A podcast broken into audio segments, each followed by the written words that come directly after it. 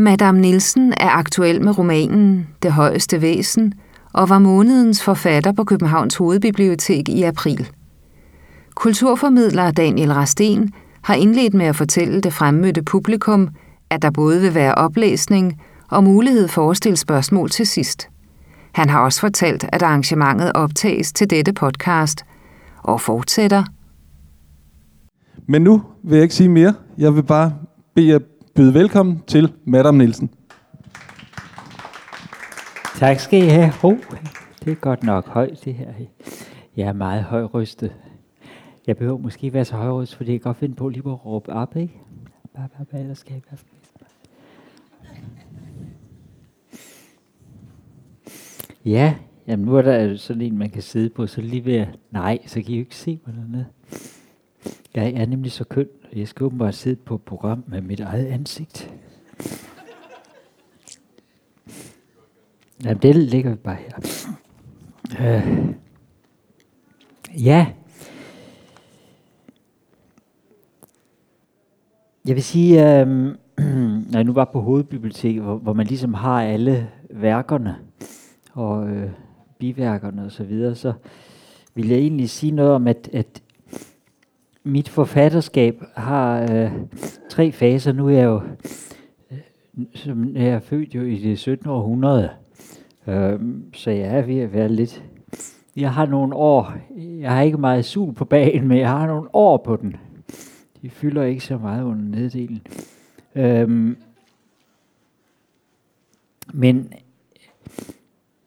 for mange, mange år siden, i det tyvende århundrede, øh, det var der, hvor der var så mange krige, og man troede på revolutionen, der, øh, der hed jeg Claus Beck-Nielsen en overgang, og der nåede jeg at skrive øh, nogle romaner. Der er vist nogle af dem her. Nej, der er faktisk ikke nogen af dem her, selvom den, jo, den sidste her. Men altså, der var et, øh, en bog, der hed, man kalder det debuterede. Claus Beck-Nielsen debuterede i nitten syvoghalvfems med Vejlederne to fortællinger, og så kom en roman, der hedder Horneland i nitten nioghalvfems. Og øhm, i, det, i, det, i slutningen, de, de var i og for sig sådan øh, modernistiske fortællinger, øh, romaner, romaner. Øh. Og så skete der et skred her i selvudsletter, der udkom postumt, da Claus Beck-Nielsen var erklæret død. Øhm, og den, den bryder radikalt med de andres meget klassiske, moderne romanform, øh, ved at den, øh, altså den har ikke bare en, øh, Claus Beck-Nielsen på forsiden, den har også, altså den starter med en tekst, der hedder Beck-Nielsen nitten syvoghalvfems, og så øh, muterer navnet og kroppen og øh, kønnet og alting faktisk. Altså der er en hel masse, der er foregrebet. Og sproget øh, bryder sammen i sådan en blanding af tysk og, og hvad hedder det, dansk. Og den endte, øh, ender med et telefonnummer. Som er telefonnummeret, det var det telefonnummer, jeg havde, da jeg skrev den. Men da den udkom, så var det det telefonnummer, min ekshustru Kristine Hesselholt og hendes nye mand, Hans Otto Jørgensen, havde. Så det kunne man ringe til. Og nu er det sikkert ikke til nogen mere. Fordi det var et fastnetnummer. Det er fra fastnettiden. Så blev Claus Beck-Nielsen erklæret død, og så øh, var jeg i, i, i, i ti år den navnløse forsøgsperson for virksomheden Das Beckwerk. Og i den tid, der ud, det første, der udkom der, der flyttede jeg også til Gyldendals forlag. De er jo alle sammen ejet af Gyldendal, men altså, de har forskellige navne. Øhm, og der kom biografien om Claus Beck-Nielsen, som fik meget stor betydning for, øh, for øh, litteraturstudiet på universiteterne, og senere også på gymnasierne. Den blev af en eller anden grund ikke nogen bestseller i Danmark. Øhm, jeg tror, den var ligesom for radikal i starten. Den fik nogle meget sådan aggressive og undrende øh, anmeldelser iblandt.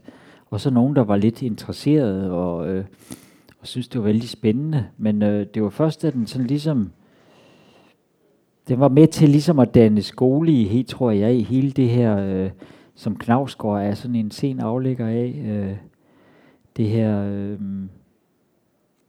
øh, selvbiografiske øh, øh, noget, men den, og den opererede med med med avisartikler, altså det der med dokumenter ind i og alt sådan noget der, som var så moderne dengang i det tidlige det enogtyvende århundrede.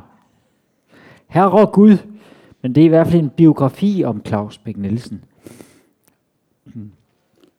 Og øh, så kom der i, hvad hedder det, øh, i resten af Beckwerk-perioden, så var, var øh, så heldigede jeg mig litterært i høj grad en verdenshistorisk trilogi, som, øh, og de var alle sammen, ligesom den her, den startede også, det var, den indeholdt også en, en, en ny drejning på den måde i, i forhold til øh, selvudslettelser, som var en roman og i en vis forstand fiktion. Øhm, mens den her, den, den har den her en, en aktion, en intervention, øh, intervention i, i, ude i det sociale og politiske rum, øh, i samfundet, hedder det vel sådan lidt, der er der uden for svingdøren. Øhm, Og øh, med, med Claus Nielsen, den navnløse Claus Nielsen, eller ikke personnummerløse, som øh, ankom med toget fra Tyskland og levede på bunden af det danske samfund. Og senere så bevægede jeg mig øh, med min kompagnon, som hed Rasmussen. Der forsøgte vi at indføre demokrati i, i øh, Irak og lave revolution i Iran, og jeg vandrede igennem Afghanistan, og, og vi var i U S A for at redemokratisere det. Og de der aktioner, de blev altid øh, transformeret til en masse andre ting, og det er det slutproduktet, der hvor det hele ligesom, øh, det blev tre romaner, øh, selv, selvmordsaktionen, som, som handler om øh, forsøget på at indføre demokratiet i Irak i to tusind og fire. Og så Suverænen, som er øh, en, en Amerika-roman om en stor mand og hans idealer og drømmen om Amerika. Og så den sidste, store, store satans fald, som desværre ikke er her, øh, som er, øh, handler om revolution og er et, handler også om nogle menneskers forsøg på at igangsætte en, en anden og bedre revolution i Iran. Øhm, tilsammen ja, sådan en stor politisk trilogi. Øh, Das Beckwerk blev lukket i to tusind og elleve, og så kom der øh, en enkelt bog i sådan en overgangsperiode inden fase tre af forfatterskabet. Den her Claus Beck-Nielsen, Mine møder med de danske forfattere, øh, hvor Claus, altså den er fortalt i jeg, så det er i og for sig sådan en, en selvbiografi, øh, men fortalt på den måde, der, der er en, der har skrevet ind, hvem den handler om heromme bag. Øh, der, der er nogle møder med Poul Borum, Jens Christian Grøndal, Inger Christensen, Peter Høe, Pia Taftrup, Per Hultberg, det havde jeg helt glemt, Hans Otto Jørgensen, Henrik Nordbrandt, Jørgen Let, Kristine Hesselholt og Claus Rifbjerg. Øh, ja, altså et forsøg på at skrive øh, en selvbiografi som næsten en kristen etisk. Øh, på den måde, at, den, at, at fortælle øh, et men, sin egen historie, ikke ud fra mig, mig, mig, men gennem mødet med andre, som så øh, begrænser på den måde, at man kan ikke fortælle om alt i sit liv, men kun om noget, der på en eller anden måde har forbindelse med et møde med nogle store forfattere, øhm, og hvilke associationer øhm, det bringer i, i det eget liv. Og så derefter, så blev jeg jo endelig den, jeg er. Endelig blev jeg mig selv bagefter, efter at have været alle mulige mislykkede. Så øh, tog jeg min, en dag i fortvivlelse min min øh, søns mors kjole på, og så kunne jeg se, at i stedet for at blive sådan en, en øh, sådan en gammel, tynd fugleskræmsel, nu er jo lidt fuglet, men fugleskræmsel, som i jakkesæt og slips stadigvæk, øh, sådan en, en bittermågens kamre, eller sådan noget der, så, øh, så jeg tænkte, at jeg ser jo meget bedre ud som kvinde, end som øh, mand. Og Madame Nielsen, som jeg så hedder, det skete i Paris i to tusind og tretten. Og der skrev jeg den her, den endeløse sommer, som blev mit internationale gennembrud. Den er ikke så pæn. Den er sådan lidt kitschig i den danske udgave. Den findes nogle rigtig flotte på spansk og fransk, og snart kommer den tyske og amerikanske, og svensk og norsk er kommet. Øhm, den endeløse sommer skrevet i Paris i to tusind og tretten, som... Jeg har sådan en lille manuskript, jeg har lavet til det her. Hvad står der om den her? Øhm, ja, der står det en skæbnefortælling, og en vis forstand en kollektiv roman. Den åbner med den unge dreng, som... Det kan jeg jo lige læse åbningen her, fordi den, den viser ligesom, hvad... På den måde kan man se, hvad den gør, og hvor den bevæger sig, skrider fra. Den unge dreng, som måske er en pige, men endnu ikke ved det. Den unge dreng, som måske er en pige, men aldrig vil røre en mand. Aldrig klæde sig nøgen med en mand og gnide sin hud mod hans hud. Aldrig i livet, uanset hvor ophidsende afskyelig forestillingen end måtte være. Den unge dreng, denne kønne unge dreng med de fine træk, de store øjne og den store angst for krigen og sygdommene. For kroppen, kønnet og døden. Den her unge dreng peger i en vis forstand tilbage mod den dreng, jeg selv engang var. Øhm, og der var, altså, som ung dreng var jeg ganske køn. Det var først, da jeg blev sådan en ældre øh, revolutionær, at, øh, eller kolonialist.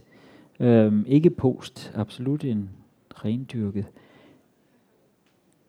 Og der, hvad hedder det, øhm, men den her unge dreng, i stedet for ligesom at være i centrum, som, som i selvudslættelser, var, der var der Claus Beck-Nielsen hovedpersonen, og i, i biografien, og i de, den verdenshistoriske trilogi, er, er Nielsen på en eller anden måde hele tiden en aktør, og en, en hovedaktør.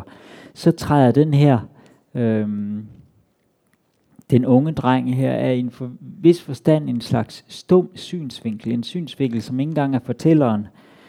Men, øhm, men træder øh, til side øh, til, til forhold for en, en række af mennesker, som mødes i, en, øh, i den slags periode, som de fleste mennesker oplever, eller mange mennesker er heldige at opleve i deres liv. Oftest når man er ung, der, hvor man stadigvæk synes, det er spændende at møde nye mennesker, hvilket kan være lidt, når man bliver ældre. Ikke? Man ved, at, at det, der virkelig betyder noget, det er jo de der mennesker, man har kendt i mange år og har været med til at... Ja, det er ikke lige pludselig spændende. Også fordi man ved, at når man, hvis man skulle møde, hvad hedder det, man skulle møde Donald Trump, så er han ikke så fantastisk i virkeligheden, som man synes, når man står hjemme foran plakaten af ham på sit værelse. Øhm, der er ingen mennesker, der er større end dig selv. Øh, hvad hedder det? Øhm, så hvad vil jeg sige med det? Nå, jamen den her, der har man, når man er ung, så hvad hedder det? Så kan man pludselig hvad, befinde sig i, i en situation, hvor man har mødt nogle mennesker, og man er en lille gruppe, eller man er sådan en del af et eller andet, og man tænker, de her mennesker, nu har jeg fundet mine mennesker. Det her, det er dem, jeg skal være med og skabe verden sammen med resten af mit liv. Og, og det er en, der, så kan man falde ind i sin egen tid, eller sit eget, uh, sin egen verden i verden.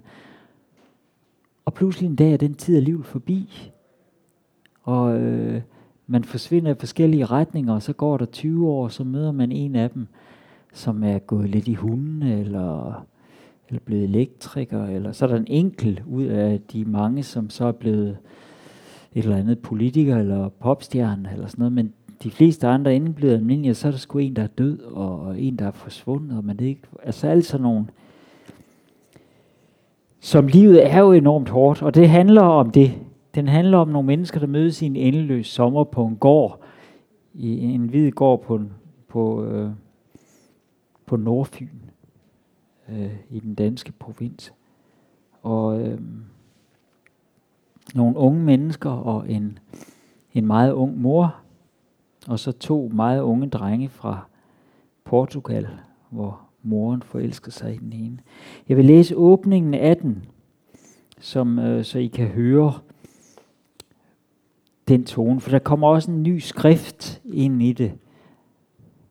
Jeg ved ikke, om jeg skal... Nej, er det ikke mærkeligt for jer, der sidder dernede og, og synes, det er så spændende at se mig samtidig, at jeg ikke sidder ned? Kan I se mig? Nej, jeg kan ikke se nogen. Skal vi det? Skal vi se det sådan noget? Ja, ja, stemmen, ikke? Den madamelige stemme. Den endeløse sommer af Madame Nielsen.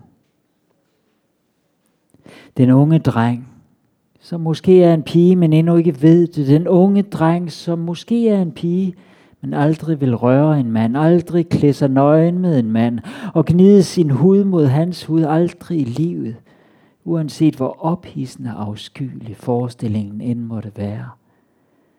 Den unge dreng, denne kønne unge dreng med de fine træk, de store øjne og den store angst for krigen og sygdommene, for kroppen, kønnet og døden. Det begynder med en dreng. En ung dreng, der måske er en pige, men endnu ikke ved det. Den unge dreng, så køn, så fin, så skær, så sky, spiller guitar i et band. De spiller til en fest for en masse unge mennesker, de ikke kender, og som ikke kender dem, og det er deres første koncert, og det er den aften. Og her kommer der en parentes, og den skal jeg sige noget om bagefter. Og resten af det, I hører fra bogen her, det er fra den parentes. Og senere kommer først pigen, og så men bare i et strejf, som en skygge, en blændende skygge, en skygge af lys, moren. Så de to små brødre, der klatrer på væggene, i reolen og på skabene, i de mørke værelser, i kælderen under gården, hvor hun er søgt ned for at undgå stedfarens øjne. Hans nasale, morbide stemme, hans gevær og hans mindre værd og had til enhver kvinde, frygten han forklæder som foragt, og hvor hun nu bor, pigen, i kælderen med væggene tapetseret med plakater af Paul Young, som på billederne er ung og smuk og blød og senere meget snart skal blive fed og alkoholiseret efter en hurtig og effektiv derute dø. Og så som en epifani, et blændende lys, moren. Hendes aristokratiske skikkelse, de lange, graciøse lemmer og kraftige knogler, det glatte elfenbensfarvede hår, der når ned over lænden, hængsten hun rider i de tidlige sommermorgeners dampe fra markerne, set gennem en af de små fedtede ruder i kælderen, hvor han lige er vågnet og har løftet sig op på den ene albue under dynen i den fugtige varme fra pigens lagede krop. Pigen, som endnu sover ved hans side, den mørke, runde og bløde pige med de spinkle knogler og store bløde bryster, den evigt lagede livsnyderen og den aristokratiske lyse nordiske mor. Hendes ranke ryg og dampen fra hestens slimet bløde næsebor, og så uden varsel stedfaren. En tilfældig formiddag alene i det store landkøkken, den spinkle unge dreng og stedfaren, der sætter sig over for ham og begynder at fortælle om våben, geværer og pistoler, og ikke mindst kuglerne, og især dum-dum-kuglerne, deres magiske effekt, det næsten usynlige hul i huden her, lige i solar plexus, hvor kuglen går ind nærmest sporløst. Og det, den trænger ind i mørket, eksploderer sig ud og efterlader ryggen, eller det, der engang var en ryg, som et stort, trævlet, blødende krater. Stedfarens historie om kuglerne og pigen som detektiverne, som stedfaren betaler for at følge moren overalt, så snart hun drejer ud af alene og er ude af syne og uden for geværets rækkevidde, og som ruinerer ham, så han, der for bare få år siden sammen med sin storebror Buller arvede faren, og fra den ene dag til den anden blev mange millionærer og købte en herregård i Jylland, en hvid En prægtig herregård med seksten toiletter og badeværelser, nu knap har råd til at fylde benzin i sin brugtvogn. Detektiverne, som han, den unge drengen, aldrig ser noget til, skønt deres skygger falder omkring ham i de tomme stuer, når han går alene igennem dem. Ikke et ord, selvom alle i huset, bortset fra de to små brødre, kender til deres eksistens helt åbenlyst, som et religiøst tabu alle med den største selvfølgelighed accepterer, både moren og hendes datter og stedfaren, der ved, at de ved, men ikke lader sig påvirke af det, ikke forsøger at skjule noget, som om terroren bare bliver endnu mere dræbende af, at den er åbenlys og unævnlig. Og som om morens aristokrati, hendes urørlighed, bare bliver endnu større af, at hun fortsætter sit liv, sin hverdag, som om intet er hent, hvilket bare går stedfarens had og fortvivlelse og mindre værd og besættelse endnu større og mere svulstig. Den æder ham op, for hver dag bliver han mere blegere, mere mager og indet forbitret og besluttet på aldrig i livet at give slip på denne kvinde, at lade hende blive fri, om det så skal æde ham op. Og det skal det. Men ikke nu. Først forsvinder han bare. Og sommeren, nej pludselig en dag er han væk. Og sommeren er begyndt. En endeløs sommer, hvor intet sker. Hvor han, den spinkle dreng, falder ud af verden. Den verden, han kom af og ind i denne anden verden, som er en verden i sig selv, hvor tiden og støvet og lyset hvor tiden og lyset står stille, og støvet roterer, og ingen laver noget. Intet andet end at leve. Som om de befandt sig i en anden tid og et helt andet sted i verden. Som var den hvide gården guvernørbolig på Saint Croix i imperiets sidste dage, dage, hvor alt er for sent og alt dermed pludselig endelig muligt. Moren tilbringer dagene på ryggen af sin hængster. Kommer først ind med mørket og sidder i køkkenet med et glas vin omgivet af stearinlys. Og pigen og den unge dreng ligger i sengen til ud på eftermiddagen og står aldrig virkelig op, men går omkring i huset i hinandens tøj. Den unge dreng klædt som en endnu ukønnet toreador eller jomfru og sidder i køkkenet og drikker kaffe med mælk og bærer brød af det sidste mel og fylder det med rester af ost og løg og krydderier og spiser det i dampende skiver, der... og stykker, der falder fra hinanden, mens de ler og sejner om i den store jernseng på hendes værelse, der nu er flyttet op i den mindste af de to stuer, og elsker i timevis, uden at vide, hvem der er hvem, om der er et køn eller mange. Og han en kort stund glemmer sin angst for kroppen og døden, som kommer. Den kommer bare roligt. Den kommer. I enhver historie som denne kommer døden til sidst. Måske, eller tværtimod bræt som en dum-dum-kugle, der trænger ind midt i livet og efterlader det flænset spredt ud over jorden.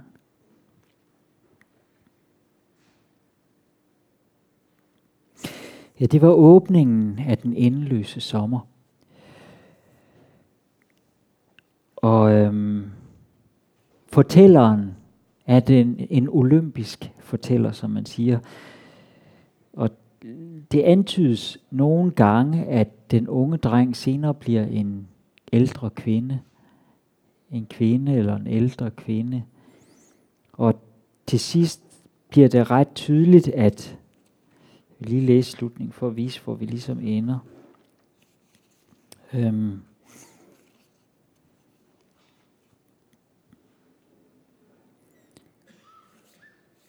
Og den unge dreng, som det hele begyndte med. Denne fine og spinkle og ås og følsomme dreng, som aldrig i livet skulle klæde sig nøje med en anden mand, aldrig i livet gnide sin hud mod en anden mands hud, skal endelig forstå den gamle kvinde, han er. Skrøbelig og bevægelig som spindelvæv, næsten bare hans stemme nu. Et væsen hinsides alder, der har trukket sig tilbage fra sin tid og lever som en skygge blandt fremmede i byernes by. Sidder alene her i sit højloftede værelse, i et af nostalgiens kvarter, som sin egen muse, der har givet slip på forestillingen om en fremtid, for i stedet at vende sig og ansigt til ansigt med dem, der endnu er, og dem, der skal komme, fortælle det, der gik tabt.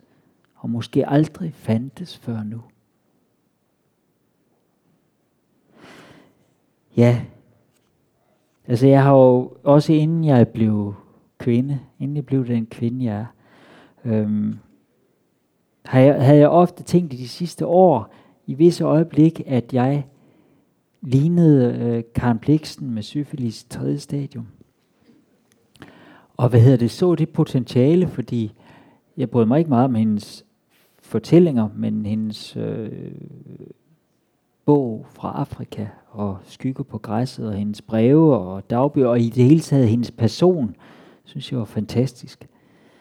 Og på en eller anden måde er den inspireret af hende på det, ikke i skriften eller i, men måske på den måde, at at den her fortællerske, hun hun hun øhm, lader sin stemme og sin fortælling og sin skrift flyder ind og ud af de her menneskers liv, som hun egentlig øh, næsten som marionetter øhm, orkestrerer i i sådan en malersk symfoni. Øhm.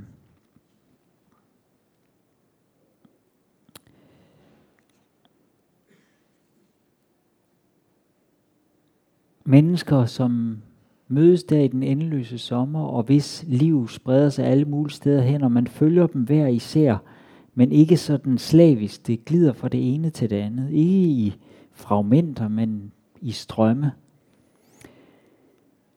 Og så var der det med den parentes, der var en, da jeg læste op i sidste uge nede på øh, Trankebar, som spurgte mig, et ungt menneske, og om det måske var sådan, at mit forfatterskab, fra, da, fra den der parentes, der er det ved det, at den der parentes, den begynder. Og det er et problem hver gang, øh, når, hvad hedder det, i de der overs- når den skulle oversættes til udlandet, så kommer først øh, oversætteren og siger, hvor, hvor slutter den parentes henne? Og den slutter sig ikke.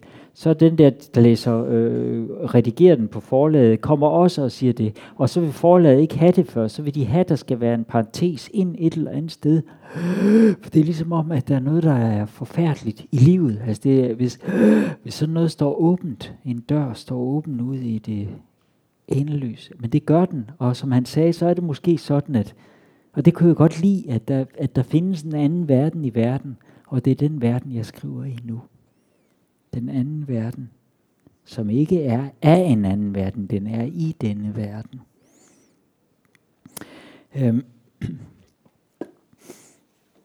Så skete der jo det i, øh, i to tusind og femten, at flygtningene for alvor blev tema, efter de var, vel, var kommet øh, fra Syrien og Mellemøsten og Afghanistan i nogle år, men uden at At, at de danske flag var gået helt til tops på grund af det, så, så var jeg, røg de pludselig op og kippede, da det her ord flygtningestrømmen kom.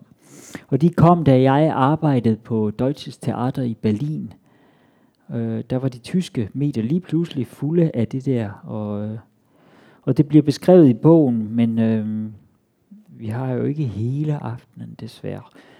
Så... Øh, Det vil jeg blot fortælle her, øhm, at, at der vil jeg, som, selvom jeg ligesom er, er, er slut med, med Beckwerk-perioden, så er jeg, har jeg stadigvæk den der, n- når der sker sådan nogle ting i, i det Husted.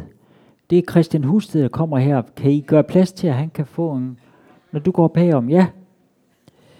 Øhm.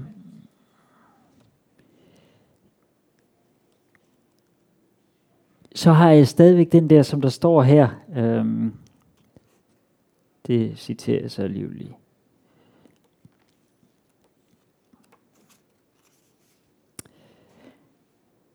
Som i andre afgørende øjeblikke er min lille del af verdenshistorien. Da muren begyndte at, begyndte at smuldre, da Sovjetunionen imploderede, da den amerikanske hær gik ind i Irak, og da revolutionerne brød ud på Tahrir-pladsen i Kairo og Majdan i Kiev, følte jeg i en blanding af rædsel og fryd, at dette var skæbnesvangert. Ikke blot for Europa, men også for mig. Jeg måtte gøre noget. Men hvad vidste jeg ikke endnu. Og det tror jeg er sket hver gang. Det skete der, dengang med Irak, og det skete med, øh, med, med de der revolutioner, hvor jeg også i, i, fra ti til tolv var jeg meget i Kairo for at tage del i alt det, der skete der. Og i øh, to tusind og fjorten var jeg skille i gang i det østlige Ukraine og rundt i Ukraine for at, at, øh, at tage del i, som Den, dengang var det så som Miss World i hvid kjole med sort guitar og et blåt bånd, og var jeg ude i de der Slaviansk og Donetsk øh, med de russiske partisaner, og de, det har jeg ikke skrevet nogen roman om, det kunne man også gjort, øhm, og de ukrainske nationalister, som jo var, bare var sådan to hooligangrupper, det er det, de har de samme fantastisk sympatiske værdier, øh, og, øh, men er et, de holder bare på hver sit hold, fodboldhold, ikke? Øhm, så her vidste jeg også, at jeg skulle gøre et eller andet. Og hver gang er der det der med at finde ud af, hvad man skal gøre. Og jeg havde nogle møder med Christian Husted, som også vidste, at han skulle gøre noget. Og også har skrevet nogle mænd om, den er ikke kommet endnu. Men så kan han blive månedens forfatter her. Øhm Fordi vi begge var besatte det her med, at vi måtte gøre noget. Han havde oplevet det, fordi han var nede i Grækenland, tror jeg, eller, et, eller, nej, eller han var på, på en interrail-tur eller sådan noget, ikke? Ja. Men i hvert fald, så var det, vidste jeg, at jeg skulle gøre noget, og jeg opsøgte de steder, hvor de kom ind i Berlin, men der sad de bare og ventede det. Jeg kunne ikke se nogen strøm. Jeg kunne ikke se det der begivenhed, historiens øjeblik, og det var første dag, jeg tilfældigvis var med, den, med det tog, det første tog, der blev standset der i Rødby, hvor, man, hvor jeg skulle, vi skulle vente i fem, eller alle de, dem der ikke havde sådan en pas, som jeg havde, de blev taget ud, og så gik jeg ud med dem. Hvad hedder det? Jeg skulle fandme da ikke sidde derinde og, og godte mig i sådan en, en, en stille kopi, øhm, hvis de skulle stå derude, vel. Og så gik jeg ud med dem, men så der, der efter fem timer var nogen, der begyndte at gå op ad motorvejen. Så tænkte jeg også, nu går jeg med. Så tænkte jeg, nej, nej. Det er ligesom, da jeg var øh, ganske ung, vokset op i provinserne, og, og der var ikke andet end sport, og der så jeg olympiske lege, og der var der et, et olympisk lege, hvor der var et maratonløb, øh, som dengang altid sluttede på stadion. Og der kom der sådan en løber ind med nummer tooghalvfjerds, og løb runden der, og alle klappede og klappede og klappede. Han var helt fantastisk, og kommentatoren kunne ikke finde ham, i, i øh, hvilket land han var fra. Og så løb han ud igen, og var væk. Og tænkte, det vil være det, vil være det nummer, jeg lavede. Jeg vil være nødt til at gøre noget mere. Og så var det, jeg sad og talte med Husted op i, i Billebogs køkken. Og, øhm, og fik den der idé, at jeg skulle tage ned. Og så skulle jeg ligesom gå med flygtningene op gennem Europa. Og det fyldte mig selvfølgelig med rædsel. Jeg tænkte, åh, det går galt på en eller anden måde. Og så tog jeg derned, for der er jo ikke nogen vej udenom.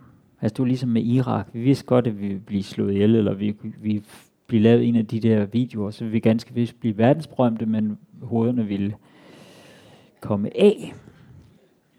Øhm. Og så gjorde jeg det. Og det omsatte jeg i den her dannelsesroman.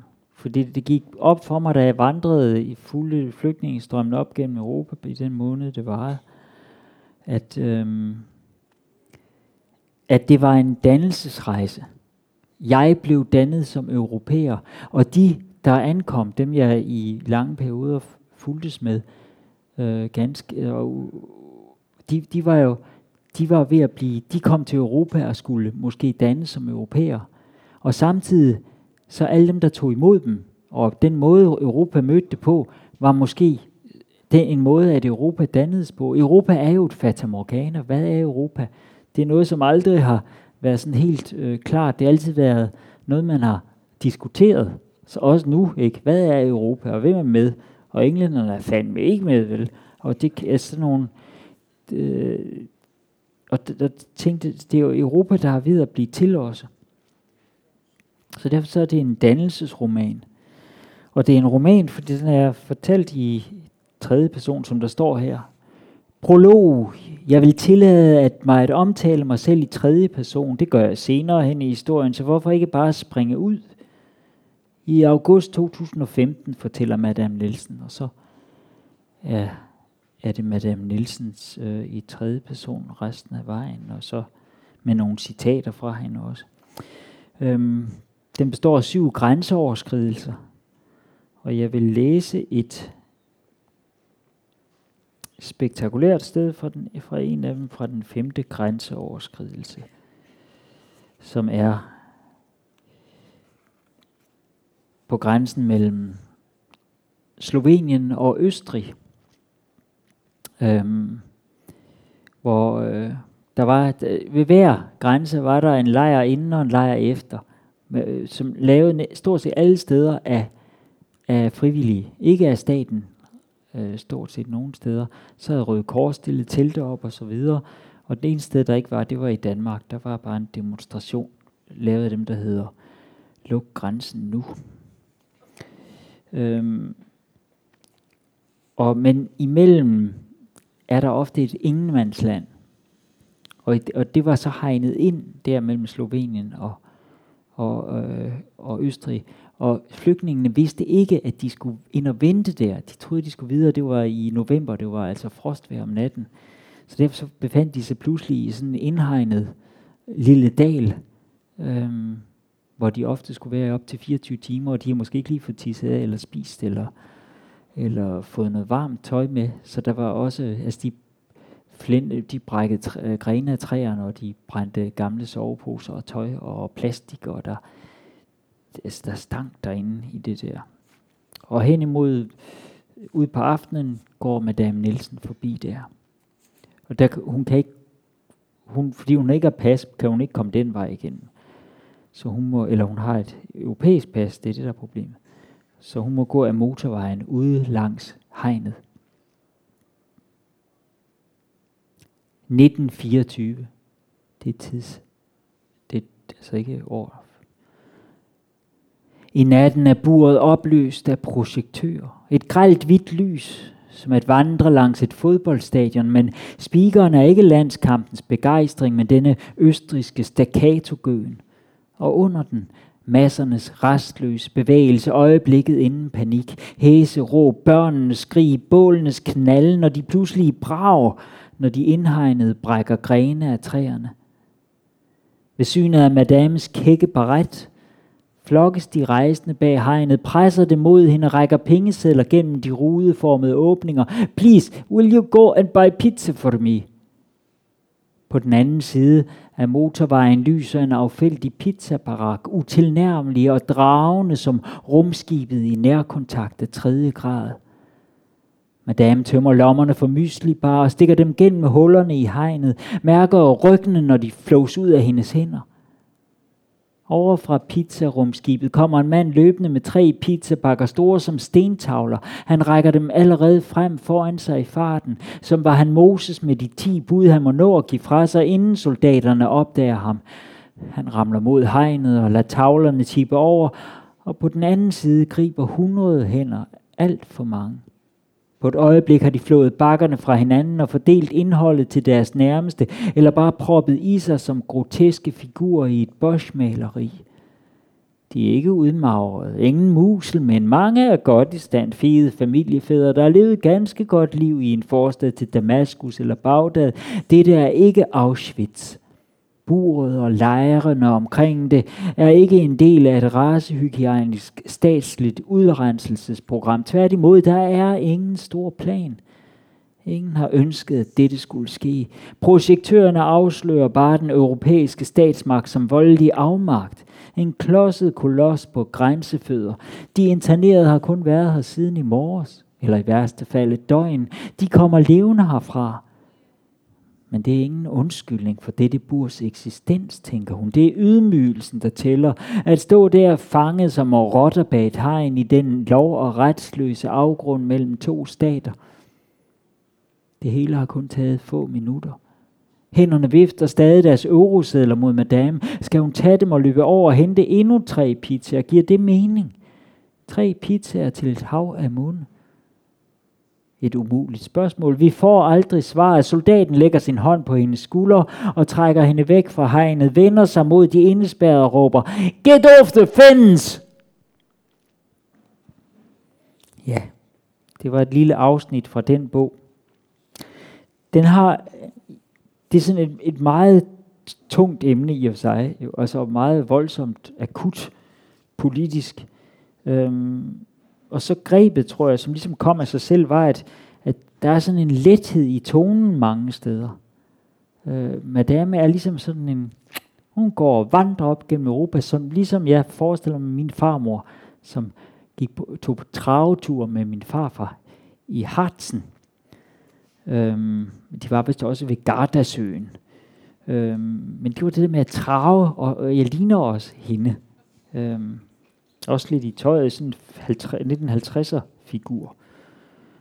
Øhm, og ja, altså det, det gør også, at, at Madame i modsætning til flygtningen, som bare skal nå frem, så er hendes opgave også at se alt, selv den mindste ting undervejs. Så derfor er der også mange sådan, den slår af og til ud i noget, der er, er lyrisk. Jeg vil lige læse bare et par afsnit af sådan noget lyrisk. For eksempel her i Slovenien, Østrig. Klokken ni enoghalvtreds. Dagens farver er rust, rød, brun, karri, læder, bronze, bål. elleve tolv. De sorte fugle mod den isblå himmel, kalligrafi i flugt. elleve nul et.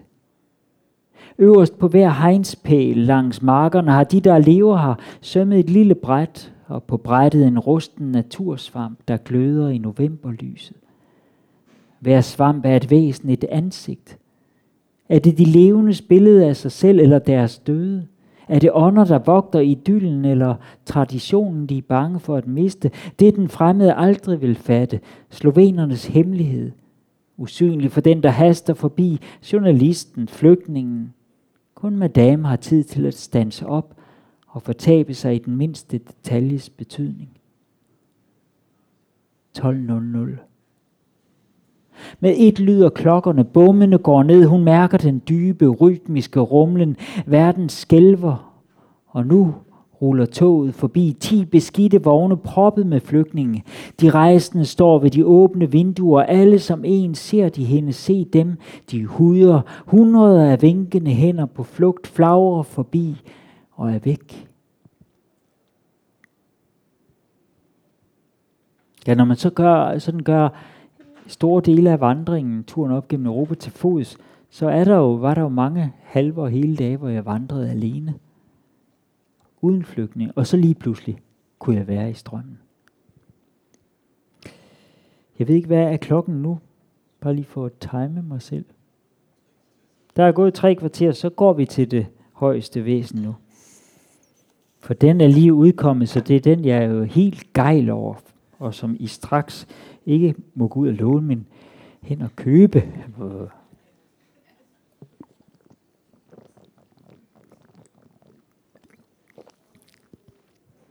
Nu kommer jeg til at bøvse, at ræbe. Det højeste væsen. Ja, min nye roman. Den har jeg skrevet noget om. Øhm.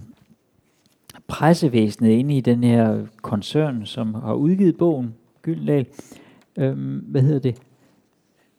Der er der sådan en, en, en kort beskrivelse af pre, fra pressen, som det de har hentet en dame ind udefra, fra filmbranchen, der har skrevet den her, men jeg kan meget godt lide det. Skal I bare høre. Hvad? Hun hedder Mille Haines, eller Haines Haines. Jeg har aldrig mødt hende, men hun har boet i min lejlighed. Jeg har set hende på Skype.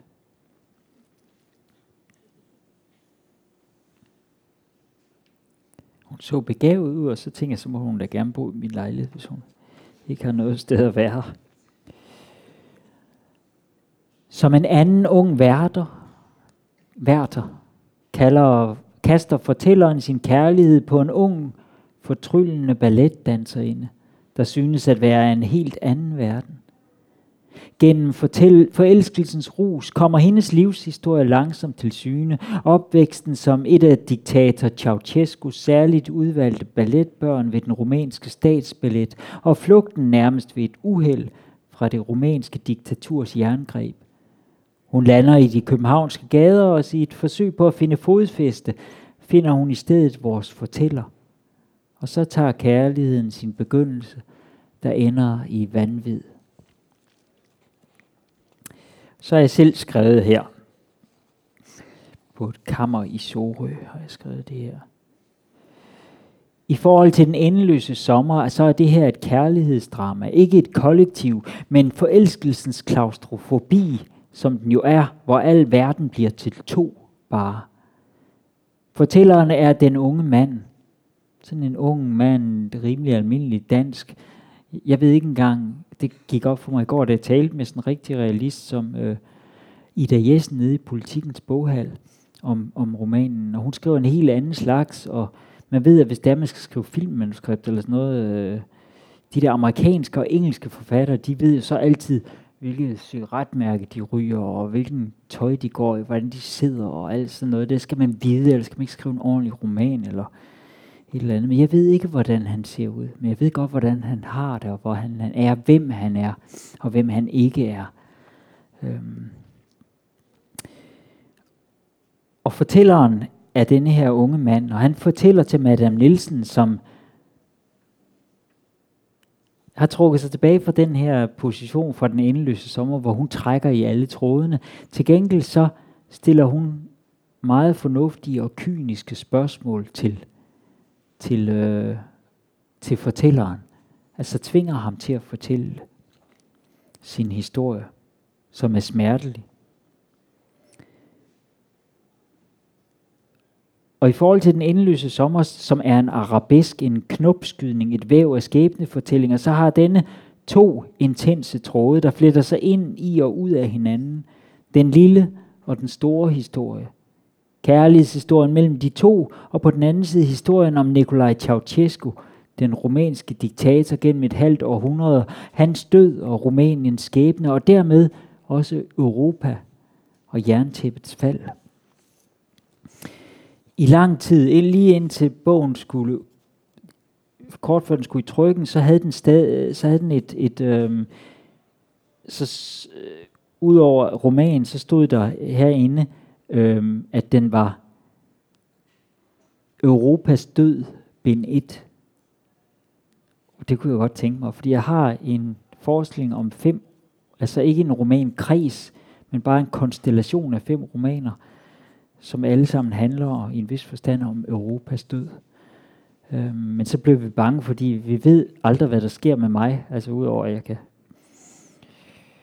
komme ud for et eller andet helt galt. Så, hvad hedder det, øhm, så kan det godt være, at jeg ligesom, da jeg ikke er sådan en krimiforfatter, der kan skrive om Harry Hole hver gang, så jeg vil altid gerne smadre det, jeg har lavet, og, og gøre noget nyt.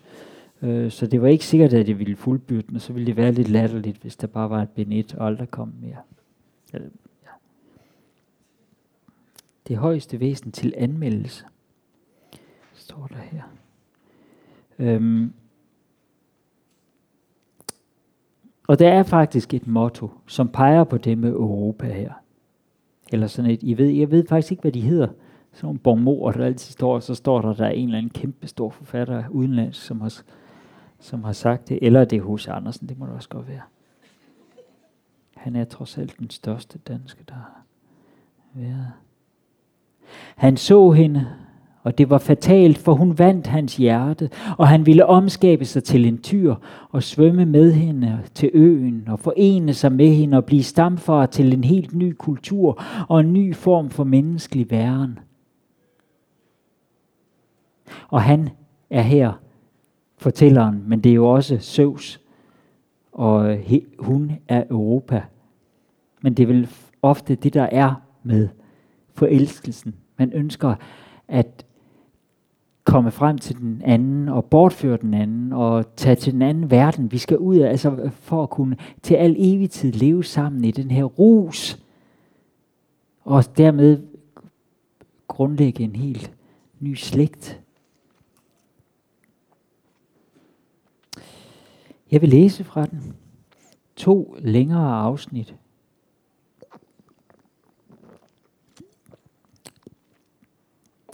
Og nu står jeg altså lidt op.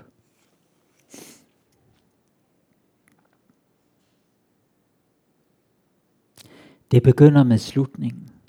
Måske står der endda som det første, the end, og derefter slutscenen. Mødet i gaden i nattelyset. Myldret af mennesker. Hvordan I, endnu inden I så hinanden, endnu inden I vidste, at det droges mod hinanden. Magnetisk og med og af en overmenneskelig kraft. Var det kærligheden? Eller dens absolute modsætning? Hvad er det? Kærlighedens absolute modsætning. Hvad er den? Hadet? Eller kærlighedens død? Og samtidig kærlighedens udødelighed, den overlever dig, den slår jer ihjel, den er livet og døden. Du formålsløst strejfende alene i mængden, og hun der i gadelygternes, bilernes blændende modlys, en silhuet der stråler, der overstråler det blændende lys, som på en ikon glorien, ikke bare omkring panden, men en afretter af det strålende om hendes lægeme. Og ved hendes side, ham, din bedste ven, han som ikke havde stjålet hende, men, først, men som først høfligt havde spurgt dig, derfor er dig, som var det en cigaret, han bad ham, eller er den her stol ledig? Ja, tag du den bare. Bare tag hende. Henkastet at få lov til at tage, at overtage, som var hun en brugt klude, en jakke, du ikke længere gad eje. Ja, bare tage hende. Ja, sådan sagde du ikke, men noget så ligegyldigt henkastet, præcis så upræcist, som kun det, der ikke betyder det mindste. Det, der er uden betydning, det er fatalt. Og det næste, du husker, af hendes stemme, hendes skrig, ikke længere et menneske, men et dyr, et døende, dødeligt såret dyr, dyrets stemme hen over dig, hen over kanalen til dig, som går der på den anden side, alene nu, den skyggeløse, sporløse, forsvindingen selv. Og derefter er alt sort, og fortællingen kan begynde. Lad det hvile, madame, kan vi ikke? Selv i dag, mere end tyve år senere, kan jeg gribes af fortvivlelse. Alt det, jeg har gjort, det er alt det, jeg siden har gjort, de kvinder, jeg har elsket, mine børn, er uden betydning. Hvordan kunne jeg lade det ske? Når forelskelsen, den store passion, en gang slår ind i et menneskes liv, er det med en kraft, der er voldsommere end verdenshistorien. I dag er det femogtyve år siden, at den rumænske præsident Nicolae Ceaușescu og hans hustru Elena efter en kort proces blev ført ud i en gård og stillet op af en mur og skudt ned. Det var the end of history, siger man. Eller det var der, det hele begyndte. Hvis den dag overhovedet har betydning, madame, er det af en helt anden grund. Hvor var hun? I hvis seng vågnede hun op, frøs hun, strakte hun sig, eller stod hun bare op og tog en kimono over sit læme og gik på nøgne fødder ud i køkkenet og tændte for ovnen, hvor den blege dej, hun før midnat havde slået op, i mørket havde hævet sig til det under, historien er blind for. Jeg havde ikke bedt om det, siger du? Ja, det kom uden varsel. Hvornår? Jeg aner det ikke. Der er ingen tid, om det var efterår eller allerede vinter. Jeg ved bare, at det var aften. En sen aften på teatret. Da jeg kommer ud i caféen, er den tæt af stemmer, latter, svedende kroppe. Måske er det endda premiere. Heller ikke det husker jeg. Ikke et eneste øjeblik. Kun hende. Hvornår ser du hende? Ja, straks selvfølgelig. Eller måske først til slut. Efter midnat, da de fleste er gået, og der endelig er rum til at fornemme en stemning, pludselig står hun der. Som en anden verden, en eksotisk gestalt, ekscentrisk, leende, en latter, der er fuldkommen fri og dermed fremmed. En latter fra en anden verden, men hvilken? Jeg kan ikke placere hende. Er hun sigøjner, prinsesse, gal, måske inder? Hun er ikke spanioler, det er jeg sikker på. Spaniolerne er små og kompakte og maskuline, og ikke fra Israel. De er knyttede næver, hærdede i hæren. Hun er voldsom og vægtløs. Sårbar og fanden i voldsk. Hun taler mit sprog, som var det en dans, med en accent, der hverken er fransk eller russisk, og slet ikke, aldrig i livet amerikansk. Hun er et væsen af en helt anden verden, ældgammel, faraonernes, aztekernes, det glemte folks verden. Iført en kjole så lang, at jeg tror, hun er barefodet. Hvorfor ikke barefodet i november? Sortlilla, hendes øjne er mørke og skinnende dybe. Hendes hår, har hun sat det op? Jeg aner det ikke, madame. Jeg, jeg kan ikke mere. Jeg er afmægtig, helt guddommeligt træt. Bare fem år inden sin brutale død, skudt ned som en hund, ikke af fjenden, men af sine egne. Lad os sige, den fireogtyvende december nitten fireogfirs havde han givet sit folk en videnskabelig diæt. I løbet af et år skal rumænerne indtage fireoghalvtreds komma otteogfirs kilo kød, et hundrede og fjorten æg, tyve kilo frugt og druer, femogfyrre komma tredive kilo kartofler, et hundrede og fjorten komma halvtreds kilo mel, fjorten komma firs kilo sukker, ni komma seksti kilo olie og en komma ti kilo margarine. En hver bog, der udkom, uanset om det var en fagbog, en roman eller en børnebog, uanset om den handlede om atomvåben, det gamle Hellas, kartoffelsort og søvnløshed eller livets salt, indeholdt et citat af ham. Det vidste et hvert barn. I skolen lærte de, så snart de kunne læse, ja endda før de kunne læse. Allerede som treårige lærte de udenad og i kor, at han var gigant af Karpaterne. Du, kilde til vort lys, du, byggeren af det fremragende stadie i det årtusind gamle romanske folks eksistens. Du, skaberen af en epoke af hidtil uset fornyelse, du, skrigen af visdom og karisma. Hans død var en tragedie. Ikke for ham selv. I dødsøjeblikket var han allerede hævet over døden, men for dem, det rumænske folk. I det øjeblik, de skød ham ned som en hund, forvandledes de selv til hunde. Dyr uden sprog, uden drømme, uden fremtid. Med skueprocessen og den summariske henrettelse blev den tre tusind år gamle europæiske forestilling om demokratiet, det frie folkestyre, skudt ned. Hun kendte ingen, det var åbenlyst. Og alligevel lod hun, som om hun var givet. Hun talte og lå. Latteren brød ud af hende som vand gennem en mur. Hun drak ikke, så vidt jeg husker. Alle omkring hende drak. Hun var bare hæmningsløs. Og samtidig havde jeg fornemmelsen af, at hun hvert øjeblik kunne begynde at græde. Hun var tragisk på en måde, jeg aldrig havde mødt uden for teatret. Der var andre. Ja, det må der have været, men jeg husker kun hende. Stemningen. Skæret, vi stod i, nedsunkne som i et akvarium. Der ved den store rude ud mod gaden, som på dette tidspunkt af aftenen eller natten var en ubrudt strøm af billygter, der fejede ind og trak os frem, lod os synke tilbage. Flokke af råbende, drikkende mennesker fra alle dele af verden, der som skum i randen af en, randen af en beskidt flod drejende drev forbi ruden. Danskere, tyrkere, pakistanere, indere, jugoslaver, somalier og enkelte kinesere, tavse, diskrete, som var de bare skygger kastet fra læmer på den anden side af jorden. De fleste fremmede, men alle på den velkendte måde, det fremmede har i en by, hvor alt har et navn og en oprindelse. Selv den mindste ingrediens i en kiks, det kommer et bestemt sted fra. Det kan benævnes, bydes velkommen eller ønskes af helvede til. Men hendes fremmedhed var af en anden verden, gådefuld, navnløs. Et nærvær så voldsomt, at det måske var en illusion. Ja. Den begynder på denne måde med, en, med et væsen, som er overnaturligt fra en anden verden. Og,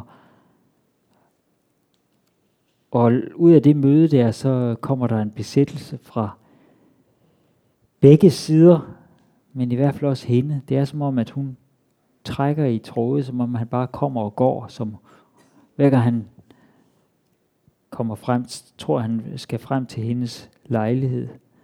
Så, øh, og, og, og komme på besøg sådan improviserende, så er hun, har hun allerede gjort parat til, at han skal komme. Og først langsomt, hun fortæller ikke, hvor hun kommer fra, eller hvem hun er. Og først hen ad vejen kommer det frem, hendes historie. Og det vil jeg læse lidt af. Det viser sig jo, som man kunne se i den der pressemeddelelse, at hun ikke blot er vokset op i den anden verden, som verden på den anden side af jerntæppet var indtil nitten niogfirs.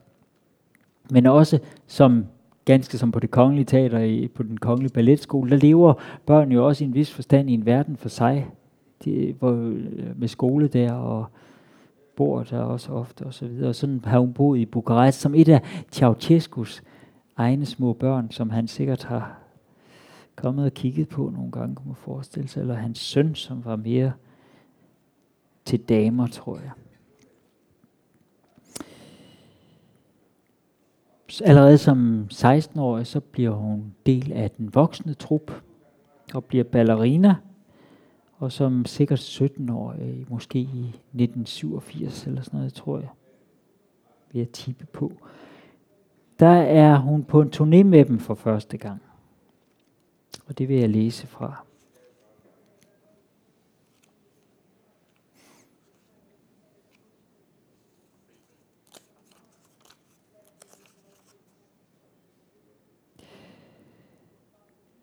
Det forår, hun havde været i truppen i lidt mere end et år, skulle de for første gang på en mindre turné i udlandet, og som noget særligt ikke bare i Østeuropa, i Bulgarien, Ungarn, Jugoslavien, men også med en kort afstikker ud på den anden side af jerntæppet ind i Italien.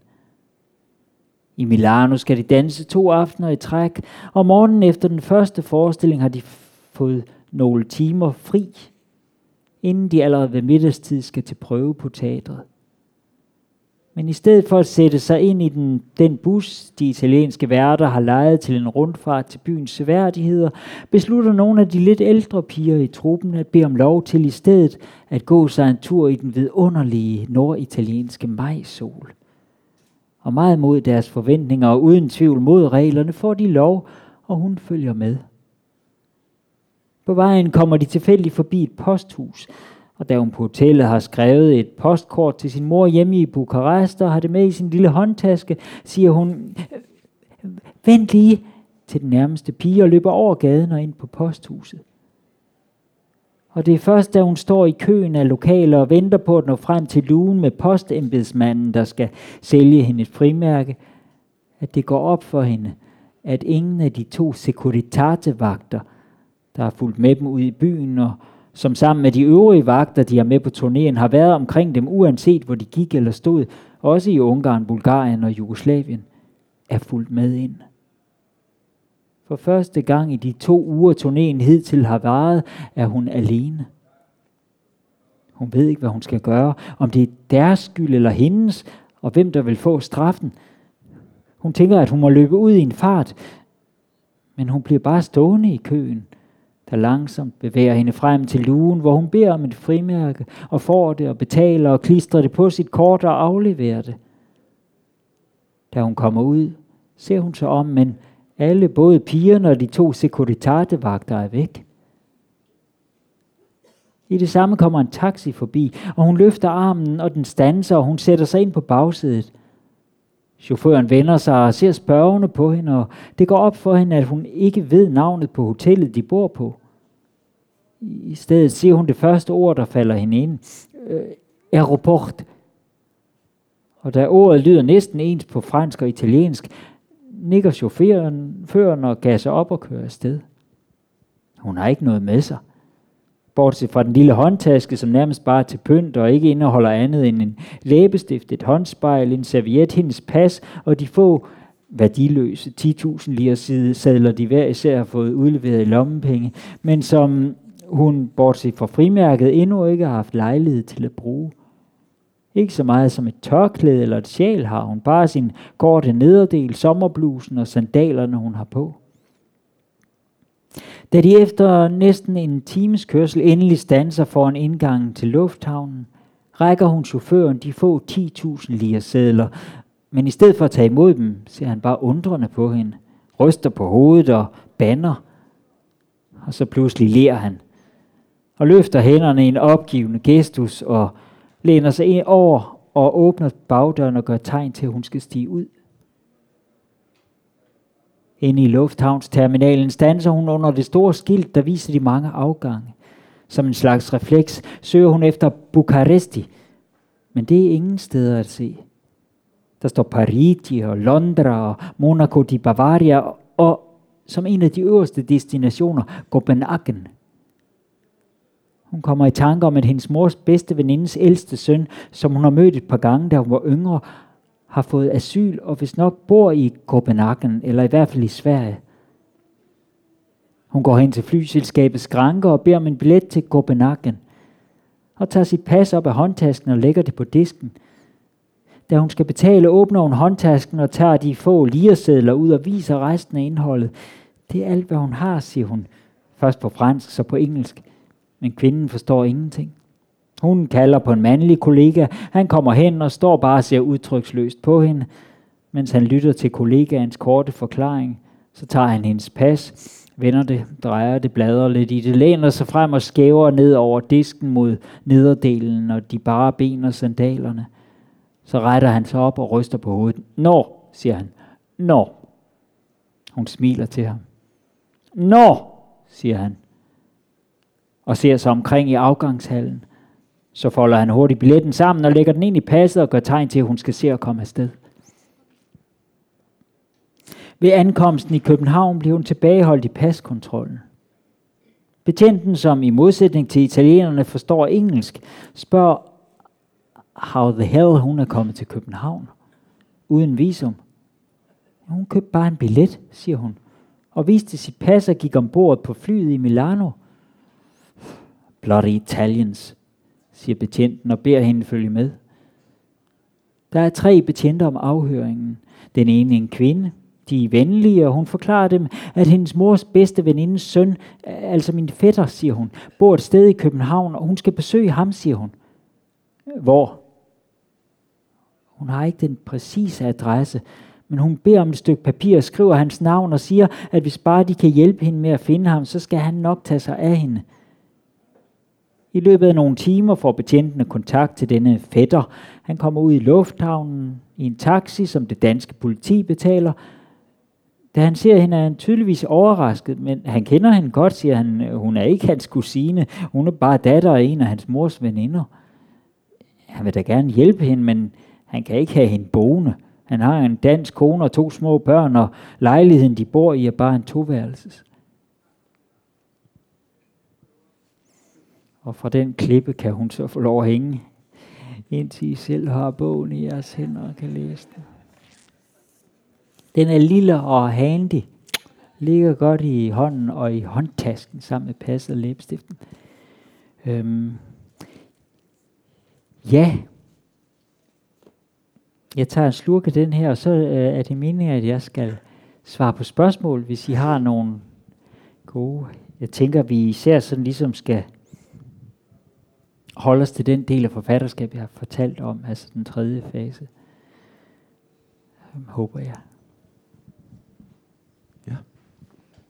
Jeg kigger ned i min telefon. Det er ikke fordi, det er ikke fordi jeg har tænkt mig sms samtidig. Det er fordi, jeg har taget lidt noter for at kunne stille et indledende spørgsmål, så I lige kan nå at sidde og sunde jer. Jeg slår lige røven i siden, men ja. Ja. Tak. Det er godt, ja. Men de får selv ikke som lydbøger, fordi Gyldendal, de laver kun dem, der sælger mange bøger som lydbøger. Så får en eller anden skådespiller lov til dem. Jeg kunne ellers indtale dem meget fint, tænkte jeg. Ja, ja, men det... Men øh, hvad hedder det? Men læs dem endelig. Ja. Nå. Mm. Tak. Det er helt sikkert. Ja, Daniel Rasten. Ja, Rasten. Rasten, undskyld. Uh. Ligesom Gråsten selvfølgelig, som heller ikke hedder Gråsten. Ja. Adolf Rasten Bond, nu vi er i det gamle Europa. Ja. Øhm, der er noget med de der europæiske begivenheder, det, som går igen i forfatterskabet. Og øh, nu ved jeg, at du har også skrevet nogle artikler for, jeg tror det var Information, øh, fra, øh, hvad hedder det, fra Auschwitz. Ja, øh, og det var du, i Weekendavisen, ja. Sådan, øh, ja. Og, og der er Ceaușescu her. Ja. Øhm. Og jeg har, hvad hedder det, et livsprojekt, som jeg begyndte som Madame Nielsen, fordi fordi jeg er enormt glad for at vandre. Jeg er sådan en vandrende pind, ikke? Og, og så øh, hver gang jeg kommer et eller andet sted ind i verden, så går jeg sådan en Europavandring. Fra det sted, jeg bor, og mindst tredive kilometer ud af byen. Altså ikke, ikke sådan noget øh, Camino, øh, gå sammen med syvoghalvtreds tusind andre i en lang række, og synes man når frem til et eller andet, man ikke tror på. Øhm, og hvad hedder det... Så, for, så går jeg de der igennem byer, som er sådan en slags antropologisk, øh, sociologisk, øh, der kommer også natur og alt muligt ind. De ligger på, indtil videre på noget, der hedder salon femoghalvtreds punktum d k, hvor der er tyve europavandrere. Og der er der tre af dem, som er va- va- vandringen til Auschwitz. Ja. Men hvad, hvad er det med europæisk historie og de der store punkter? Jamen, det ved jeg ikke. Det er så fascinerende. Fordi, ja, altså der er... Øh, Øhm, for det første så er det sådan, altså fra jeg var lille, selv derude i provinsen, så hvis, hvis der var øh, noget i radioen, eller jeg kan ikke rigtig huske fjernsynet så meget til det, men altså nyheder, så hørte jeg aldrig rigtig efter, og gør stadig ikke rigtigt, hvis det er dansk indrigspolitik. Det rager mig lidt med alle deres næser og deres øh, undertøj, de køber. Det, men hvad hedder det, det, det her, øh, det var altid mere interessant, når det var noget i Peru, om lysende sti, og Rote Armee-fraktion, og et eller andet i Afrika, og ikke Asien, der var jeg ikke kommet så meget ud. Men, og så efter jeg begyndte at lave alle de her aktioner ude i verden, og rejse ud, ikke bare for at se verden, men for at skabe den, så, øhm, så er det også gået op for mig. Udover, vi også selv rejste til Irak som eksemplariske europæer, hvor, hvor meget jeg er rundet af den europæiske kultur, selv den kristne. Øh, altså hvor meget det ligger også i li- sproget, i litteraturen, i at man ikke kan tænke sig uden det. Og samtidig så er Europa sådan et fatamorgana, og det er det, jeg synes, jeg godt kan lide. Europa er en utopi. Det er stedet, der aldrig rigtig har fandtes endnu, øhm, og som altid er det diskussion, og altid er, hvis der er noget, der begynder at ligne, at der er en Europa, så falder det fra hinanden alligevel. Øhm, og, og det fascinerer mig. Så der er altid det, og det er udpræget i, for eksempel det, i det højeste væsen, den kommer også undervejs til at foregå, både i, i Danmark og Rumænien, men også i Paris en del, og, og hvad hedder det, mod slutningen af romanen forsøger fortælleren at, at slippe væk fra den her passion, og rejser ned gennem Rusland, slår nærmest et kors i Europa, fra nord mod syd, og senere fra vest mod øst, og øh, ender også helt i Sankt Petersborg. Øhm, inden han bliver slået hjem til slutscenen igen. Så der er virkelig Europa. Der er også nogle, du sagde også noget om tidligere, det der med øh, fra, øh, fra vandringen igennem Europa. Det, der er nogle sansninger, som jeg tænker også er i øh, det højeste væsen. Altså det der med at forstå verden gennem nogle sanser, der er jo utrolig ja. meget med lugte, og ja. jamen, der, der er sådan nogle gentagende ting med noget brød, og noget, noget aubergine, og noget, noget sex. Ja, ja, men det er fordi, at, altså, det siger mig ingenting at læse historiebøger, som, som ikke, øh, er, er, ikke har forbindelse til det konkrete. Altså, der, øh, jeg er meget optaget også i de, i de her år af Sovjetunionen, fordi jeg som meget ung var øh, guitarist i et band, hvor vi var på turné i Sovjetunionen lige før det hele, altså vi var, ja, mens det hele, mens det hele brød sammen, og øhm, og øh, så har jeg forsøgt at læse, så har jeg fat i en bog, der kom på Gyldendal, der hedder øh, Sovjetunionens sammenbrud, og den, den, den, den er vældig rost og så videre, men den kan ingenting, den, og jeg tænker, det her, det er ikke sandheden, og Sovjet, hverken om Sovjetunionen eller dets fald. Mens for eksempel en af de bøger, jeg har lagt op til den her kanon deroppe, men det er, den der, det er øh, Nobelpristageren øh, Svetlana Aleksejevits øh, øh, second hand tid, som netop består af de her samtaler med mennesker og deres, deres fortællinger fra deres liv.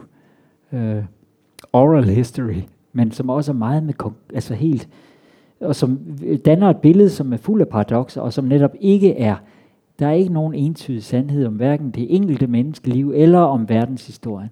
Der er u- et væld, et mylder af sandheder. Den er fraktal verden. Og, de, og, derfor, og for mig er det kun muligt at fortælle verden fra, det er kun muligt at fortælle om det største gennem det mindste. Altså. Ja.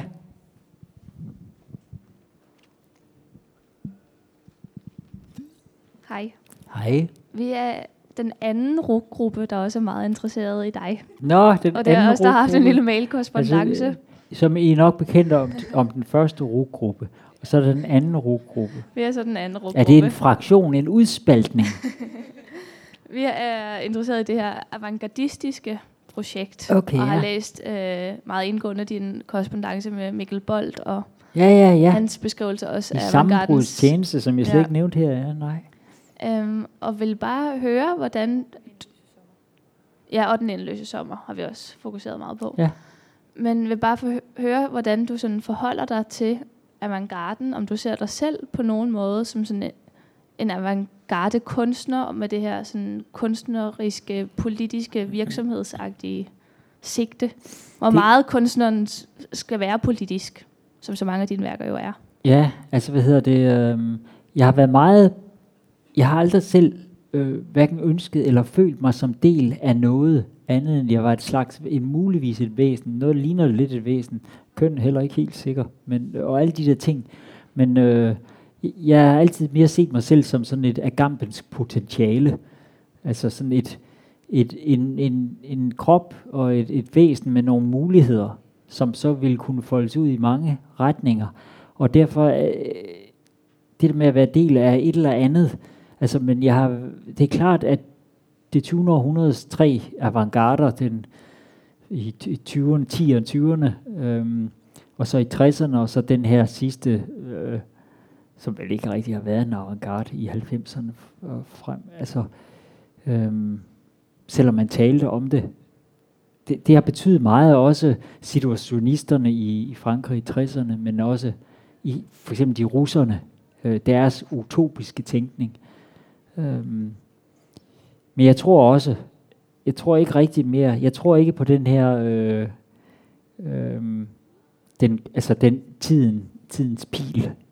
Um, jeg tror ikke, der er, at vi bevæger os ind i en fremtid, og der er tale om et fremskridt, eller nogen, der kan være foran eller længere ude i den fremtid. Uh, tiden er alle tider. Altså det kan man også se, når, når man skriver så, så meget fortiden, er sted. Hvis man, man kan ikke beskrive nuet, uden, uden at det er fuld af fortidige ting, og uden at det samtidig peger ud en fremtid. Så var det lidt af et svar? Var det, ja, det var begyndelsen på et, men det kunne jeg udfolde mig længere om, sikkert. Det må du gerne, og I må også endelig byde ind. Ja. Vi skal heroppe på første scene. Vi skal lige huske, at det bliver optaget. Det er fordi, du skal på podcast. Jeg ikke. Men jeg kunne godt tænke mig at høre, om du kommer på Lucianas litteraturfestival i august. Det ved jeg ikke. Det må vi spørge øh, chefen Christian Tøjner. Lund om. Nej, Tøjner, han sidder og ryger cigar i sin hvide, øh, sin hvide badekåb. Det håber jeg. Sammen med fru, fru, fru Sønne Rifbjerg. Så går de lige ud og bader. Så åbner de, øh, hvad hedder det, de, de der store, stiger op af Wienerstolen og ud af døren ud i det prægtige Øresund. Men altså Christian Lund laver det, og jeg håber der meget. Jeg vil gerne præsentere det højeste væsen deroppe. Jeg kan godt lide at komme derop. Ja, men det, det, det, det vil ikke hjælpe. Jeg tror, det er bogen, der skal overbevise. Og så skal han finde den måde, han ligesom kan få mig til at passe i programmet. Der er jo mange andre, også dansk skrivende forfattere. Der er selvfølgelig ingen, der er så store og så tyndbenede som mig, men... Hvad hedder det? Dem skal der også være plads til. Så må vi heller få et spørgsmål. Er der, er der andre R U G-grupper til stede? Det er der måske. Er der ikke nogen fra den første R U G-gruppe? Jo, vi er her. Ja. Vi, er her. Vi venter til senere. I vil hellere senere. Kan vi ikke få, kan, må, må ikke få en aperitif bare? Bare et enkelt spørgsmål fra jer. Det kunne være meget sjovt, så kan vi også få fornemmelsen af forskellen på den første og den anden R U G-gruppe. Ja, vi er jo den øh, første R U G-gruppe, mm. som er kommet... Nej, vi kom først, vi kom til arrangementerne. Vi, som, du kender os jo snart. Det er rigtigt, det, det, må jeg sige, altså, det må jeg sige, at det, det er sandt. De har været, altså der er det ved den første rogruppe. De har, øhm, det er mere med livet som indsats, ikke? Altså det er virkelig som Rote og Mi-fraktionen. De andre ligesom, øh, måske kommer det også, det vil jeg da tro, men altså de er kommet i, de seneste dage har de ligesom været til alt. Og så når jeg, til alle arrangementer, i går var de til to eller tre arrangementer, og da jeg så endelig gik i seng og løftede dynen, så var de nu under dynen! Jeg kan dytter! Det dytter! Så ligesom i Ronny Røver, der er ja, spørgsmålet. Ja, øhm, nu nævnte du selv Agamben, øhm, ja. at vi har lagt mærke til, også når du skriver, så er der meget, øh, så filosoferer du meget, mens du skriver, synes vi, øh, vi kan mærke på dine bøger. Ja. Øhm, og det er egentlig både af, hvad du har læst op fra Det højeste væsen, men også, øh, også Invasionen og også Den endeløse sommer. Altså det, jeg synes især, det, det, det er Madame Nielsen, som, som filosoferer rigtig, filosoferer rigtig, rigtig meget. Men jeg tænkte på, om du havde et, et særligt forhold til Agamben, fordi det, vi kunne ikke lade være med at undgå, at det der med undtagelsestilstanden og lejren og sådan noget, du også har med. Nej. Ja, altså jeg har nok tyve bøger stående af ham i reolen, men jeg har også mange andre filosofer, fordi jeg har ikke nogen uddannelse, og det har altid, fordi en af mine store drømme, da jeg var, øh, var dreng, øh, og voksede op i alle mulige steder i provinsen, øh, og, og der var aldrig anden end sportshaller, så jeg lavede ikke anden end sport, men så en dag, så var der nogen, der havde glemt at slukke for fjernsynet efter en sportsudsendelse, og så var der øh, en klassisk koncert, hvor der var en, der hed Sergej Celibidache, som en, en rumænsk øh, dirigent, som udover at være en af verdens absolut største dirigenter, også havde fem doktorgrader i fysik, litteratur, musikvidenskab, filosofi, og en ting til, jeg ikke lige kan huske, psykologi. Og hvad hedder det, øhm, til det vil jeg også have. Og jeg har aldrig fået en uddannelse, så derfor så har jeg været nødt til at læse, og er stadigvæk nødt til, at jeg har et pensum hver dag, skal jeg læse et eller altså en bestemt ting for at. Og derfor så har jeg læst en del filosofer også, fordi det synes jeg er enormt inspirerende, den der helt øh, ja, det inspirerer mig simpelthen bare meget. Ligesom meget som øh, smagen af verden, øh, mennesker og alting, så er det en, en god måde at sammen med skønlitteratur og alt muligt andet at øh, fylde sig med. Og Agamben har betydet meget for mig et, en overgang. Men det er ikke nødvendigvis bare det med undtagelse. Det er mere også hans, det der med, at filosoferne har, ligesom teologerne, øh, har den her vertikalitet, og vi lever i en tid, som er næsten helt flad, hvor, hvor der ikke er nogen bevidsthed om, at, at selvom der, der, der er en, en forbløffende mangel på bevidsthed om, hvad der har været før. Øh. Og, og det, men det er der jo altid hos øh, filosoferne og teologerne. Jeg kunne også enormt godt lide den gamle pave. Den nye, han er sådan lidt for filkut. Men den gamle der, han, han var eddermed med begavet røvhul.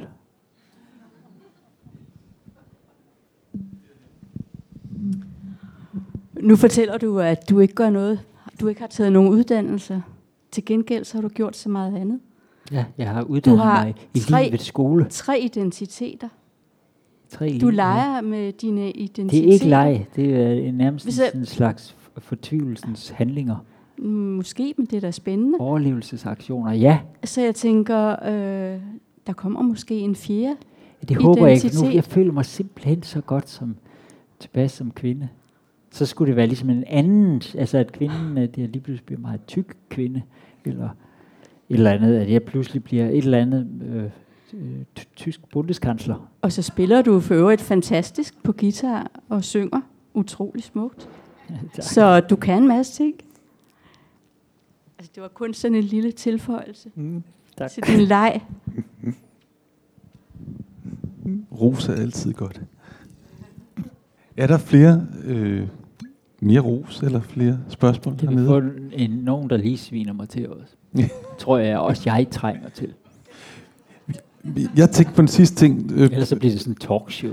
Det, det der, altså nu, der var masser af spørgsmål til avantgarden, men der er også tydeligvis i hele Madame Nielsens skrift en, noget helt meget klassisk. Ja. Lange sætningskonstruktioner, den der en eller anden form for nostalgi. Øh, altså, jeg, Så jeg tror, jeg, jeg synes, det er interessant, at, at favne at række meget langt i begge retninger. Altså, fordi nogle af mine yndlingsbøger, der er jo masser af klassikere også. Og der er masser af de der klassiske værker, jeg også i, i sidste år læste enormt mange af de der gamle græske og romerske. Jeg har oversat en tysk forfatter, der hedder Heiner Müller. Og de ligger også deroppe i den der kanon, hans digte efter murens fald. Øhm, og han var netop sådan en, øh, som udover at være en meget vigtig person i sin tid, så øh, havde han kraftigt læst alle romerne og grækerne og kineserne og japanerne, og vidste noget om det. Og derfor finder man ud af, at det ikke... Der er ikke rigtig et eller andet, som er forældet eller gammeldags. Øhm, det mest gammeldags, det er vel forestillingen om, at, at, øh, at, vi, at vi er noget helt nyt. Det er der altid nogen, der tror. Men når man nu er blevet lidt gammel, så ser man, det passer sgu ikke. Og så kan man lige så godt forsøge, at i sin skrift, at favne det hele. Altså jeg, elsker, jeg er jo meget glad for de der lange sætninger, så man både kan favne i en sætning det helt nære, og så det filosofiske og det, det verdenshistorie, men samtidig også tiden. Øh, netop fra helt frem i avantgarden, men så også have det helt klassiske i det. Det er da noget en utopi i hvert fald. Har du flere gode spørgsmål? Ja, det, det har jeg ikke. Der er et enkelt her, og så tror jeg, det er aftens sidste spørgsmål. Jeg vil i hvert fald øh, prøve, fordi øh, spørgsmålet har ikke helt taget form endnu. Er du men en del af nogen, der er avantgarde? Nej, Eller en nej, gruppe? En ro-gruppe? Jeg er ikke en del af noget, tror nej. jeg. Du er sådan en Eller, løsgænger. Ja, ja. Det, det tror jeg passer meget godt. I hvert fald lige nu. Øhm, nej, jeg tænkte bare på det at øh, fortælle generelt og Øhm, ja, jeg kunne godt tænke mig at høre, hvordan øh, det at, jeg ved ikke, både det at leve af at fortælle, men bare bruge fortællingen i din tilværelse, hvordan du føler det sådan, øhm, hvad det gør ved dig, eller hvad det gør ved mm. selvet, nu, altså, ja, jeg både t- på et personligt og generelt plan. Øhm. Det kan godt være, det lyder meget luftigt. Nej, nej. Det fandtes øh, ikke, før jeg sagde det. Nej, men det er fint. Nu findes det jo. Mm. Og hvad hedder det? Det har også noget med, med, med alder at gøre, med livserfaring, at jo, jo, jo tættere man kommer et vist sted, så, hvad hedder det, mm. så har man enormt meget bag sig. Mm. Øhm, og så bliver det, bliver det lige pludselig enormt vigtigt at fortælle. Øh, ikke bare at lave verden om, men også at, at recirkulere den og, og, øh, og fortælle. Ikke fordi jeg ligesom I tror på det der i filmbranchen med, at jeg har en historie, jeg gerne vil fortælle. Øh, det er ikke sådan. Jeg har noget stof, som er, er, er, er morft, som skal ja. gives form, før jeg selv kan mm. se, hvad det er. Ja. Men øh, altså, en Madame Nielsen-ting er jo meget det her med at fortælle, at være fortæller pludselig. Mm. Øhm, ligesom Blixen, som også ja. er storyteller. Mm. Ja. Og jeg er med storyteller. Øhm, og så, og det, det, det er jo netop også meget gammelt, ikke? Mm. Altså det er jo det der, som også næsten kan være, det, det er jo sådan noget, man romantiserer meget om nu, ikke? Om at en rigtig fortæller, for det er den måde, vi inden, inden vi begyndte at skrive. Du at fortællingen øh, findes, før du har fortalt den? Nej, altså nu, nej, nej. Altså, jeg er slet ikke kendt til dig før i går morges. Og nej. Så tænkte jeg bare, at det her det blev da meget spændende. Ja. Og jeg tænker bare på den måde, du bruger scenen på og sådan noget. Det er som om, at øh, fortællingerne, altså alt, hvad du siger, virker som en fortælling, der opstår, mens øh, ja, øh, ud af rummet. Ja. Øhm, og jeg tænkte bare om, øhm, altså i... F- Jeg har jo heller ikke læst noget, du har skrevet endnu, nej. Så jeg kan ikke referere til. Jeg har tænkt mig at læse. Øhm, men øh, om, øh, fortæl, altså nu talte du om fortiden, og det med at bruge fortiden til mm. at bearbejde nutiden, men om he, fortællingen findes før, øh, Nej, ja, det tror jeg. Altså, jeg altså, det, på den måde tror jeg ikke, der findes sådan nogle fortællinger, som ikke... Der findes mm. masser af fortællinger, og ja. hvad hedder det selvfølgelig er, øh, at den ens egen fortælling vil blive... Mm. Vil allerede, vil allerede når, selv når den kommer, og man ikke ved, hvor, altså, mm. og man synes, den er der, og den er noget helt andet, så vil man også selvfølgelig se, at den ligner nogle andre ja. fortællinger. Ikke? Den mm. er i familie med andre fortællinger. Øhm, så det, nej, det er sådan, at jeg har et stof, et eller andet, jeg... Et eller andet. Altså den her roman, Det højeste væsen, har jeg vidst, jeg skulle skrive i, jeg vidste det i hvert fald i femten år. Og, og jeg har også forsøgt flere gange. Og det var først, da jeg for længst havde givet op at, at skrive den. Så var jeg netop var jeg taget et eller andet sted langt ud i, i nogle fjelle i Sverige, og sk- sad og skulle skrive den anden der. Og som det ofte sker for mig, ja. så det sidste, så lykkedes det bare ikke. Så, øh, og så øh, giver jeg op, det er desværre ikke god til. Altså... Det er alt for, øh, for restløst til. Så derfor så begyndte jeg at skrive noget andet, og så pludselig mærkede den to. Det drejer meget så om en fortælle tone, en stemme, som man siger ja. i litteraturen. Ikke? Øhm. Så den skulle på en eller anden måde falde på plads, før du kunne fortælle den? Eller sådan, nej, den findes først væk, i det øjeblik, eller? at jeg... Altså, den, den findes først i selve skrivearbejdsprocessen. Ja. Det er ja. der, den tager form. Ja. Og først når der er den, findes den. Okay, tak. Det var også. Det klassiske spørgsmål vil jo så være, om der findes, om der er ved at komme til at findes nogle flere Madame Nielsen bøger lige nu. Nej, det var nok den sidste, den her. Nu er der så meget. Vi skal også være tid til at spille golf. Jamen, så vil jeg sige tak for i aften. Kom godt hjem alle sammen. Giv en hånd til Madame Nielsen.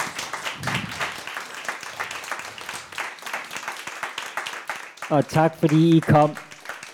Dejligt publikum.